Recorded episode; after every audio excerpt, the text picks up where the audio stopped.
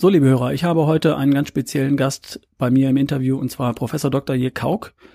Und ähm, der Herr Professor Dr. Je Kauk arbeitet am oder leitet die Abteilung Sportpsychologie am Institut für Sportwissenschaften der Goethe-Universität in Frankfurt am Main. Herr Professor Dr. Je Kauk, was machen Sie da an diesem Institut eigentlich?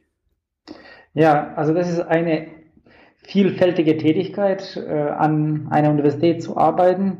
Also zunächst mal einen großen Teil meiner Arbeit macht die Forschung aus. Also wir versuchen ähm, neue Sachverhalte zu ergründen, in, insbesondere in meinem Feld. Also ich beschäftige mich damit, äh, wie können wir äh, die Leistungsfähigkeit und, de, und, und, Gesundheit der Menschen äh, im Kontext des Sports äh, verbessern. Und Schwerpunkt meiner Forschung liegt äh, im Bereich Emotionen. Und ähm, es ist eine Frage, ja, also wie wir Emotionen beeinflussen können und wie Emotionen ähm, unser Leben verändern, auch im, im Sport. Ähm, genau, also äh, Forschung macht einen, einen großen Teil, also meine Arbeit. Ein anderer Teil macht die Lehre aus. Also wir transportieren das, was wir in der Forschung äh, herausgefunden haben, an die Studierende und versuchen so einen, einen Kurs aufzubauen. Und der dritte Baustein meiner Arbeit, also das ist jetzt spezifisch äh, spezifisch für Sportpsychologie, ist der Transfer äh, in die Praxis. Also es geht nicht nur darum, dass wir irgendwo in stillen Kämmerlein sitzen und etwas austüfteln, äh, das kein Mensch braucht, sondern es geht auch darum, dass wir den Menschen da draußen helfen. Und ähm, ja, also so die, also so die, die, die Lücke zwischen äh, der, der, der Forschung und der Praxis ist so riesig. Also, und äh, ich sehe irgendwo meine Aufgabe, also so diese, äh, diese, diesen Graben irgendwie zu überwinden und das, was wir in der Forschung herausgefunden haben, in die Praxis zu, zu transferieren. Wir haben bei uns am Institut äh, einmal Sport, angehende Sportlehrer, äh, die auf Lehramt studieren und äh, Sport als, äh, als Fach drin haben. Dann haben wir auch Bachelor- und Masterstudierende, die Sportwissenschaft als Hauptfach studieren. Und ähm, aber auch die Psychologen können das als Anwendungsfach äh, in ihrem Studium unsere Kurse besuchen. Also wir sind so irgendwo interdisziplinär aufgestellt.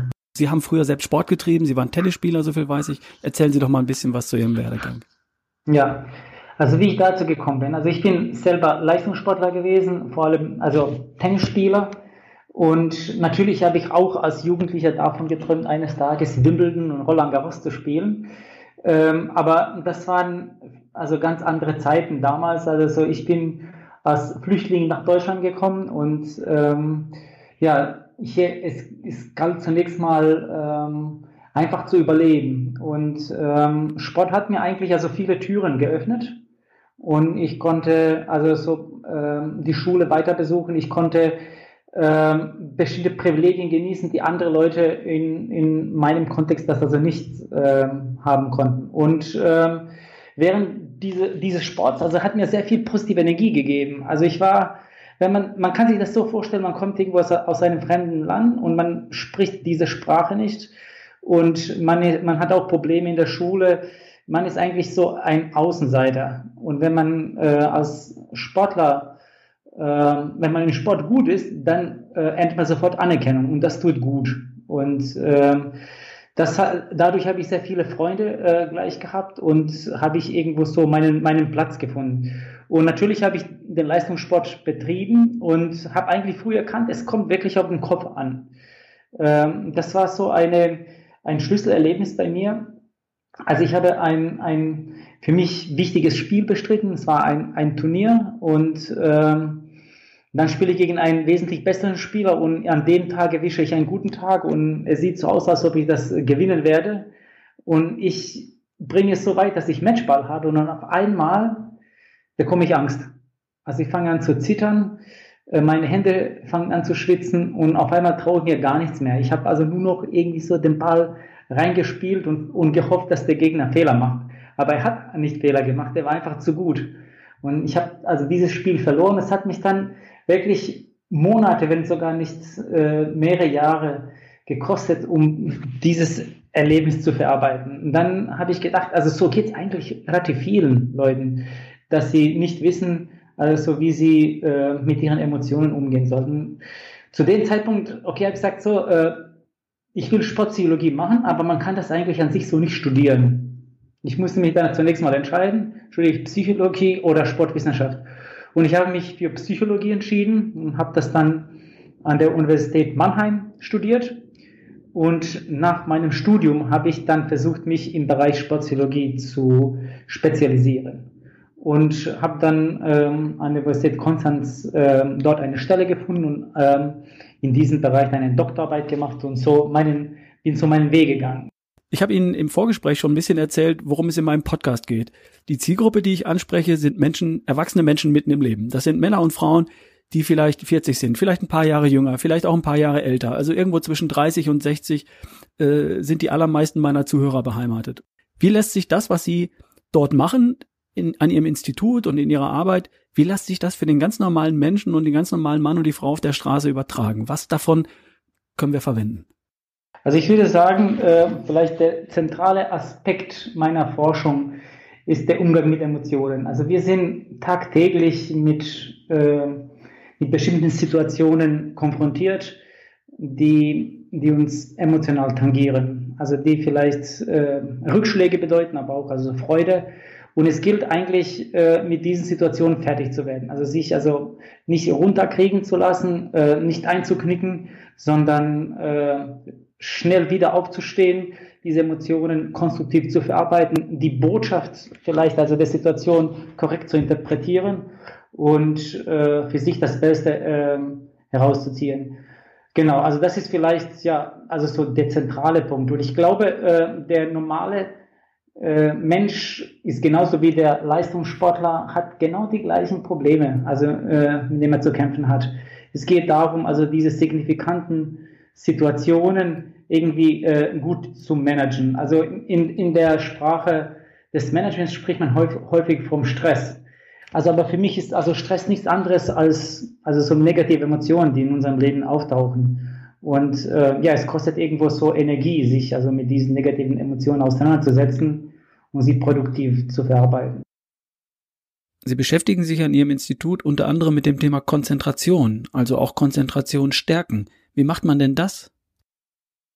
Da gibt es also spezielle Übungen, also wie man das trainieren kann. Also ein Ansatz, äh, mit dem man das begegnen kann, äh, ist Achtsamkeit.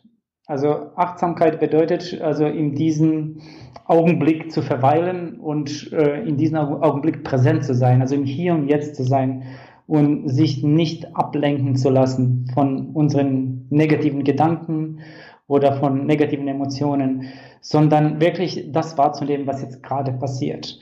Das hört sich zunächst mal immer sehr einfach an. Also so das ist das, was man so den Sportlern sagt. Ja, versuch jetzt einfach dich zu konzentrieren auf das, was jetzt passiert und denk nicht darüber nach, was, äh, was, was passieren könnte. Äh, aber in, also das wirklich umzusetzen, das ist unglaublich schwer. Und das äh, erfordert Training. Und äh, in diesem Zusammenhang äh, habe ich äh, ein Achtsamkeitstraining entwickelt. Und dabei geht es darum, zunächst mal, äh, zu, also der erste Schritt ist überhaupt die Konzentration zu haben, sich auf etwas äh, äh, mehrere Minuten lang zu fokussieren, zum Beispiel auf eigenen Atem. Einfach den zu beobachten, ohne sich über andere Sachen Gedanken zu machen. Das beruhigt eigentlich schon mal äh, den Sportler. Und wenn, wenn diese Grundlage geschaffen ist, äh, dass ich mich auf etwas konzentrieren kann ich werde nicht davon abgerissen durch ab, ablenkende Gedanken, dann kann ich eigentlich meinen Blick auf meine Gedanken, auf meine Emotionen und auf das, was jetzt gerade passiert, richten. Und so Schritt für Schritt, also baut man das auf, bis man irgendwann in der Lage ist, äh, das auch im Wettkampf einzusetzen. Und äh, dieser Zustand, also so der vollkommenen Konzentration auf hier und jetzt, das kommt sehr nah auch dem Prinzip Flow. Also wenn ich also von nichts äh, abgelenkt bin, sondern in diesen Augenblick aufgehe. Und ich, also ich, also meine Meinung ist, dass man das trainieren kann, diesen Zustand. Also der kommt nicht nur äh, von sich selbst, er kann von sich selbst kommen, aber man kann ihn trainieren und man kann die Bedingungen herstellen, damit dieser Zustand kommt. Und äh, zunächst mal, ja, geht es darum, also so unser Kopf ist wie ein Muskel und dieser Muskel äh, muss trainiert werden, damit man äh, in entscheidenden Situationen also gelassen bleibt und sich nichts von negativen Emotionen und negativen Gedanken mitreißen lässt. Was man im Leistungssport lernt, kann man auf das Leben übertragen. Und die Leistungssportler, auch wenn sie irgendwo ganz in die Spitze gelangen, äh, selten lernen sie so systematisch, also so wie man mit eigenen Emotionen, mit, mit diesem Druck umgeht.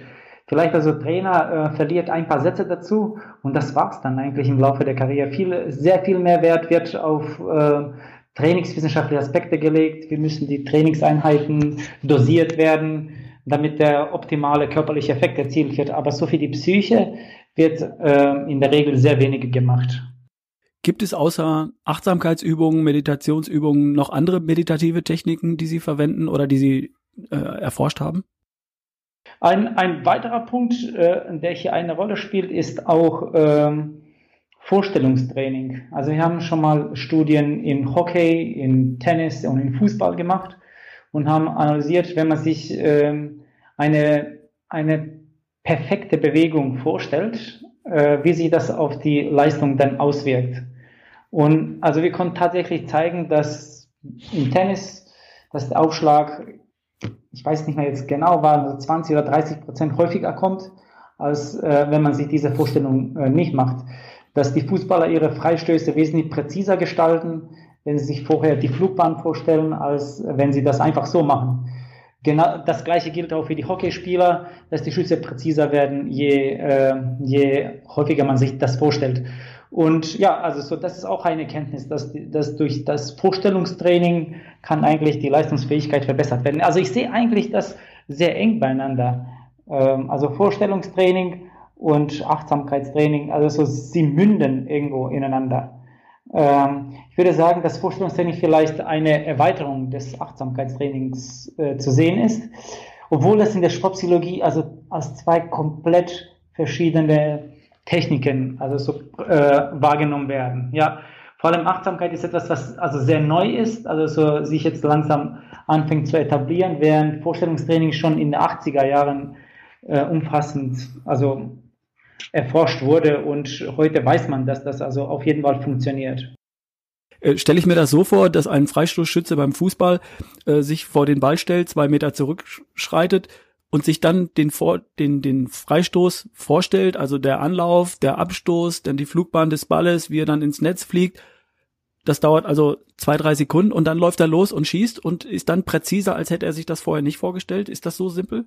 Genau, genau. Genau so simpel ist es. Äh, jetzt kommt es natürlich auf die Vorstellungsfähigkeit des Athleten an. Äh, manche Athleten haben bessere Vorstellungsfähigkeit und können sich viel genauer vorstellen, wie das abläuft. Ähm, in den meisten Fällen reicht das aus, wenn man nur sich die Flugbahn des Balles äh, vorstellt, wo der Ball einschlagen soll und wie die Kurve ist, dass es dann also besser funktioniert. Natürlich, je, je geübter man darin ist, umso äh, exaktere Pläne kann man dann erstellen und um die, um die Wirkung ist, ist größer. Hier, hier gilt es auch, je häufiger man das praktiziert, umso größer ist dann der Effekt. Das ist wissenschaftlich belegt. Also man kann wirklich durch experimentelle Studien zeigen, äh, dass man mehr leistet, wenn man fokussiert und ja, sich etwas vorstellt, als wenn man das nicht macht. Ich finde super spannend. Äh, ein Punkt fällt mir in der Aufstellung der Dinge, die Sie am Institut machen, noch auf, nämlich Selbstvertrauen aufbauen. Was ist Selbstvertrauen und wie baut man das auf? Darunter leiden ja viele, dass sie sagen, ah, mir fehlt das Selbstvertrauen, ich weiß nicht, traue mir das nicht zu. In meinen Augen ist Selbstvertrauen Gegenteil von Angst. Also wenn man äh, das Gefühl hat, also es hat also zunächst mal eine emotionale Komponente. Man hat das Gefühl, äh, dass man kompetent ist, eine Aufgabe zu erledigen und zugleich auch äh, so vertraut in sich selbst.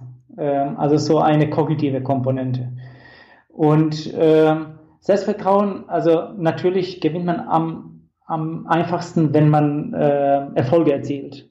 Also wenn, wenn es in wichtigen Wettkämpfen gelingt, äh, dass wir Erfolg erzielen, dass wir gewinnen, dann werden wir auch äh, mehr Selbstvertrauen haben. Und das ist auch äh, eine Sache, die sich auch im hormonellen Bereich also zeigen lässt. Also je höher äh, Testosteronspiegel ist, äh, umso mehr Selbstvertrauen haben die Menschen. Und umso äh, und das lässt sich natürlich auch durch die Körperhaltung, durch die Körpersprache, äh, durch die eigenen Gedanken äh, beeinflussen und kann man zumindest so ein, ein also auch, auch durch Vorstellungstraining, also das, was Sie erwähnt haben. Ich kann mir äh, vor dem Wettkampf vorstellen, dass ich sehr äh, zuversichtlich agieren werde, dass ich gelassen sein werde, dass ich äh, erhobenen Hauptes da laufen werde, dass ich voller Zuversicht dastehen werde, dann wird es auch gelingen, eher gelingen, äh, im Wettkampf das abzurufen, als wenn ich das nicht mache.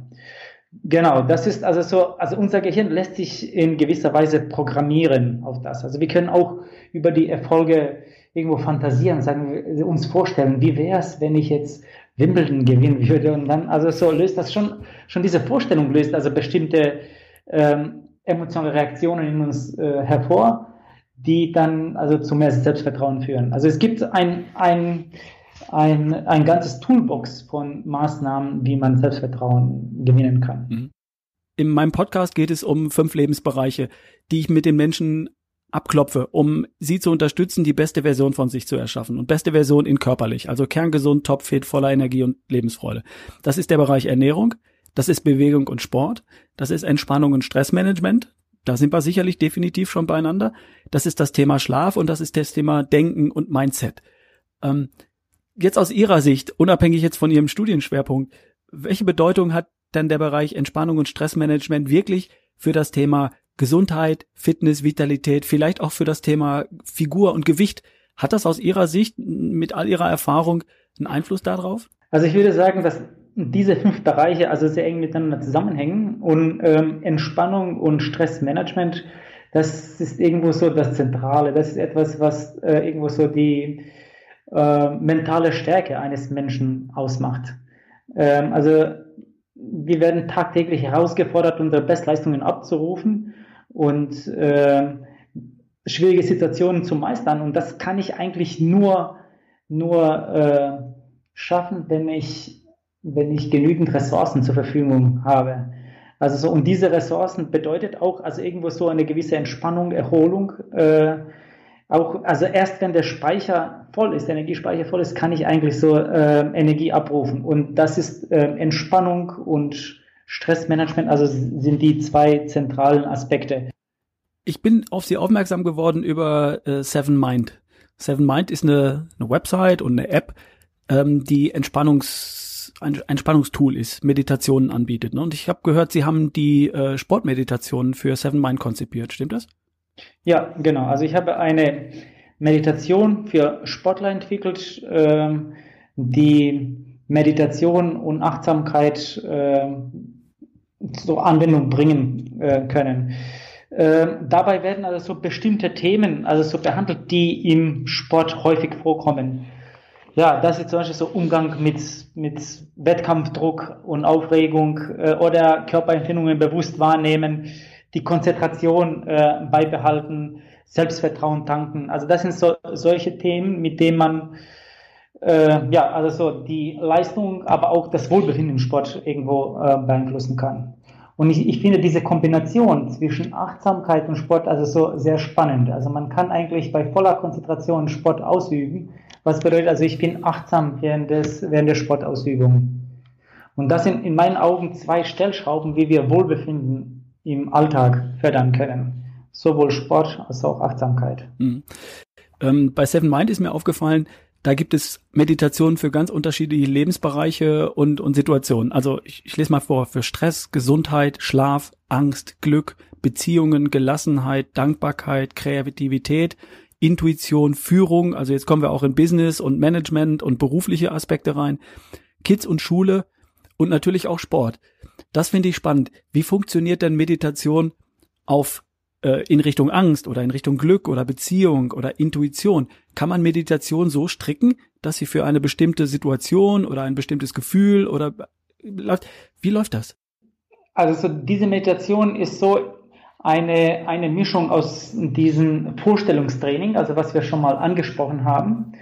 Wenn ich mir erwünschte Zustände äh, vorstelle und sie visualisiere und äh, versuche also so dabei bestimmte Gefühle auszulösen und mich damit dann also so kritisch, also mich damit dann auseinanderzusetzen und äh, Also gerade wenn es um Angst geht, äh, versucht man solche schwierigen Emotionen hervorzurufen, äh, schwierige Situationen äh, im Gedächtnis zu rufen und sie dann eigentlich äh, produktiv zu verarbeiten, sie irgendwo abzulegen, dass sie uns also nicht mehr so sehr belasten. belasten. Und in einem entspannten Zustand ist das einfacher, als wenn man das irgendwo in, wirklich, in wirklichen Leben erlebt. Dann, dann äh, werden wir von diesen Situationen so überrannt.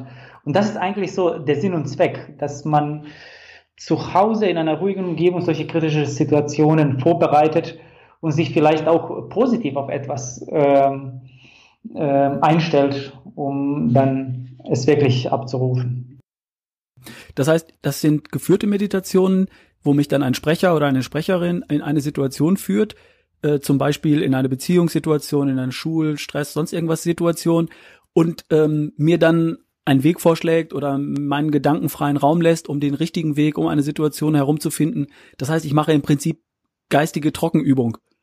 Genau, also ich würde eigentlich also so solche angeführten Meditationen einen Einstieg also in das Thema sehen, also so, äh, indem man also so einem genau erklärt wird von einem Sprecher, also so wie es da vorzugehen ist und äh, dass man dann auch äh, selbst in den Alltag integrieren kann, ohne diese äh, ohne diese App also so, das ist eigentlich Ziel, also so an dieses Thema herangeführt zu werden, so da reinzuschnuppern. Aber eigentlich Achtsamkeit muss irgendwo so jeder für sich selbst entdecken und äh, für sich zurechtschneiden, in den Alltag integrieren und in das Leben einbinden, ja. Das wäre denn die nächste Frage auf meinem Fragenkatalog gewesen. Wie findet Mann oder Frau den Einstieg in Meditation? Zum Beispiel mit geführten Meditationen von Seven Mind oder anderen Tools. Genau, genau. Das, das ist eine neue Möglichkeit. Das ist also für diejenigen, die sehr wenig Zeit haben, also ideal, weil man das also überall machen kann. Man kann das also irgendwo in der Straßenbahn, man kann es im Zug, man kann unterwegs, im Auto, äh, man kann das äh, im Geschäft, also überall machen. Man braucht nur zehn Minuten Zeit. Äh, es gibt einen Sprecher, der genau sagt, also so, wie man das machen kann.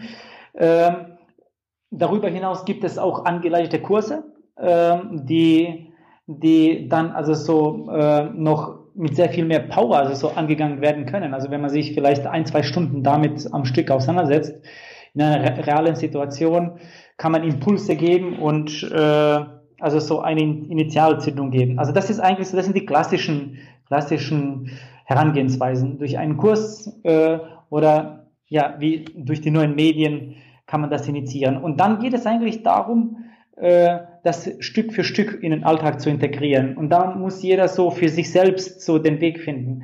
Wenn ich jetzt eine Achtsamkeitsübung machen will, wann mache ich das? Mache ich das morgens, mache ich das abends, mache ich es in der Mittagspause? Ähm, vielleicht muss ich nicht einmal eine Meditationsübung machen, vielleicht reicht es aus, wenn ich nur achtsam esse, wenn ich mich auf mein Essen konzentriere. Das ist eigentlich so banal. Also so diese banalen Tätigkeiten kann man eigentlich schon achtsam ausführen. Auch äh, ich kann versuchen, achtsam zu arbeiten, wenn ich mich auf meine Arbeit hundertprozentig konzentriere. Das ist eigentlich relativ banal, ja, stimmt. Wenn jetzt jemand kommt und sagt, für sowas habe ich keine Zeit, was ist Ihre Antwort? Ähm, meine Antwort ist also, dass man mit minimalsten Aufwand das sehr einfach umsetzen kann. Also wie gesagt, also einmal kann man das also so mit Seven Mind äh, kann man einen Einstieg hier wagen.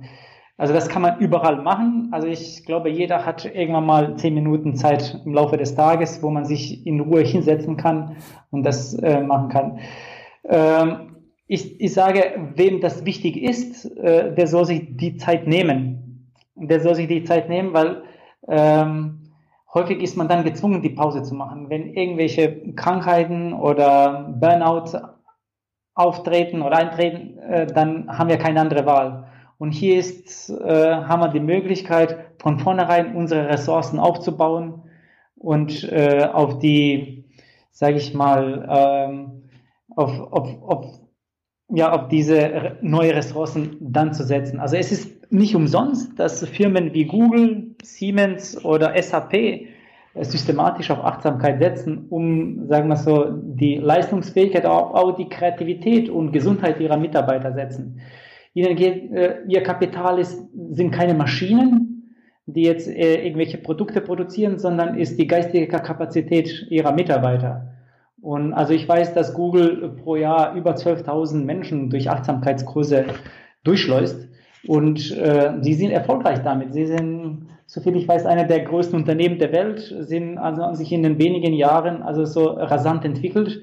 Und das ist, glaube ich, so die Zukunft. Also so die neue, neue Ideen zu entwickeln und geistig präsent zu sein und wenn sich etwas verändert, blitzschnell zu reagieren. Ja, nicht aus der Gewohnheit heraus, äh, sondern ja, präsent sein. Ja, und viele berichten mir, äh, die jetzt über einen Workshop mit mir oder ein Seminar oder so äh, da dran gekommen sind, dass sie danach auch auch Short-Term, auch über den Tag hinaus keine Zeit verlieren, sondern Zeit gewinnen. Das heißt, wenn sie sich vor vor einer Herausforderung beruflicher Art fünf Minuten zurückziehen, sich kurz entspannen, brauchen sie am Ende eben nicht 60 Minuten, sondern vielleicht nur 50 Minuten und haben schon zwei, drei Minuten gewonnen.